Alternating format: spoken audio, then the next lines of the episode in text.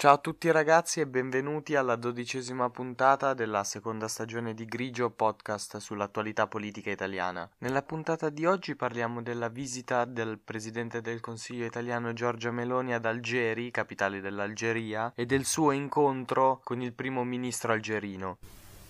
Grigio, stagione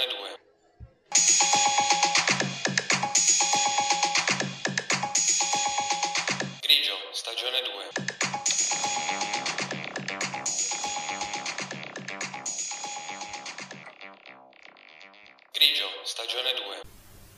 Cerchiamo, come facciamo sempre, prima di addentrarci a pieno nel tema che abbiamo annunciato nell'introduzione, di capire un po' il contesto in cui si è verificato questo incontro tra Giorgia Meloni e il primo ministro algerino. Dopo l'inizio del conflitto tra Russia e Ucraina con l'invasione dell'Ucraina da parte della Russia il 24 febbraio, l'obiettivo dell'allora governo Draghi è stato quello fin da subito di trovare delle vie alternative al gas russo e cercare di diventare indipendenti dalle esportazioni del Cremlino il prima possibile. Proprio per questo, nell'aprile del 2022, l'allora presidente del Consiglio Mario Draghi era volato ad Algeri per chiudere una serie di accordi con il paese nordafricano sull'energia. Con questo accordo furono aggiunti 9 milioni di metri cubi nel periodo 2023-2024 attraverso il Trasmed che l'Algeria avrebbe fornito all'Italia. Draghi poi era ritornato in Algeria a luglio e c'era stato un altro accordo per ulteriori 4 miliardi miliardi di metri cubi di forniture di gas dall'Algeria all'Italia. Ed è quindi chiaro come il viaggio di Giorgia Meloni ad Algeri risponda alla necessità di portare avanti questo piano iniziato dal governo Mario Draghi. Infatti al centro degli incontri che si stanno tenendo in questi giorni c'è ovviamente il dossier che riguarda l'energia tra i due paesi, Algeria e Italia. Tutto questo inoltre assume un significato ancora più importante nell'ottica di quel piano di cui abbiamo discusso tante volte soprattutto quando parlavamo parlavamo dell'immigrazione, ovvero dell'idea del governo Meloni di attuare un piano Mattei per l'Africa, cercando di rendere l'Italia quindi una sorta di ponte di collegamento tra l'Africa e l'Europa, soprattutto per quanto riguarda le forniture di energia e la distribuzione poi nell'Unione Europea. In questa ottica le forniture non riguarderebbero soltanto il gas, ma in futuro anche altre fonti di energia. Questi quindi sono il contesto e le cose concrete per cui Giorgia Meloni si è recata ad Algeri. Bisogna anche ricordare che già a dicembre il primo ministro algerino aveva annunciato un impegno preso con l'Italia per aumentare le forniture di gas dagli attuali 20 fino ad arrivare in futuro a 35 miliardi di metri cubi di gas. In merito a questo incontro ha parlato anche la DDN Claudio Descalzi. Sostanzialmente ha detto che l'Italia potrebbe diventare indipendente dal gas russo all'incirca nel periodo 2024-2025 2025. Secondo la D, inoltre, l'Algeria risulta essere un partner fondamentale, e questo perché andando ad aggiornare come si fa annualmente gli accordi sulle quantità che sono state rispettate, l'Algeria ha fornito all'Italia più di 3 miliardi di metri cubi e altri 3 miliardi ne fornirà nel 2023 e poi ne fornirà ulteriori. Descalzi ha poi spiegato ulteriormente l'importanza dell'Algeria dicendo che fino a due anni fa forniva all'Italia all'incirca 21 miliardi di metri cubi di gas gas. Adesso è arrivata a 25, si arriverà poi a 28 miliardi l'anno prossimo e nel periodo 2024-2025 le forniture saliranno ulteriormente. Per questo risulta essere un partner strategico e molto importante. Non è un caso che nel primo semestre del 2022 l'Algeria è stata la prima fornitrice di gas naturale per l'Italia. Prima del conflitto russo-ucraino l'Algeria con le sue forniture copriva all'incirca il 22% del fabbisogno fabbisogno energetico di gas naturale dell'Italia. Attualmente copre circa il 40%, un altro dato che dimostra l'importanza attuale del paese nordafricano per l'Italia. Ci sono stati dei vantaggi ovviamente anche per lo stesso paese nordafricano che sta riuscendo a resistere meglio alle fluttuazioni del prezzo del petrolio, da cui la sua economia è sempre dipesa molto, quindi nei momenti in cui calava il prezzo del petrolio, ovviamente l'economia algerina ne risentiva parecchio, riuscendo a diversificare diversificare le sue esportazioni, aumentando ad esempio le esportazioni di gas naturale verso l'Italia, è riuscita a rendere in parte la sua economia un po' più forte. Ha rilasciato un'intervista al messaggero l'ambasciatore algerino in Italia, che ha detto, e qui cito le sue testuali parole, vogliamo che l'Italia diventi un hub europeo del gas algerino, uno snodo per altri paesi UE. E poi ha detto altre due cose importanti, innanzitutto che in futuro la cooperazione si dovrebbe estendere anche ad altre fonti di energia come l'idrogeno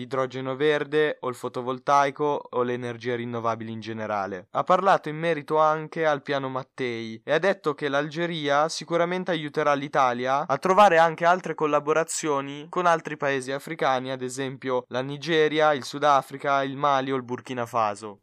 Noi ovviamente come sempre continueremo a seguire questa situazione e vedremo se l'Italia riuscirà a sviluppare nuovi accordi con nuovi paesi, la collaborazione con l'Algeria. Io nel mentre vi ringrazio per avermi ascoltato, ci risentiamo domani con la tredicesima puntata della seconda stagione, sempre qui su Grigio Podcast. Grigio, stagione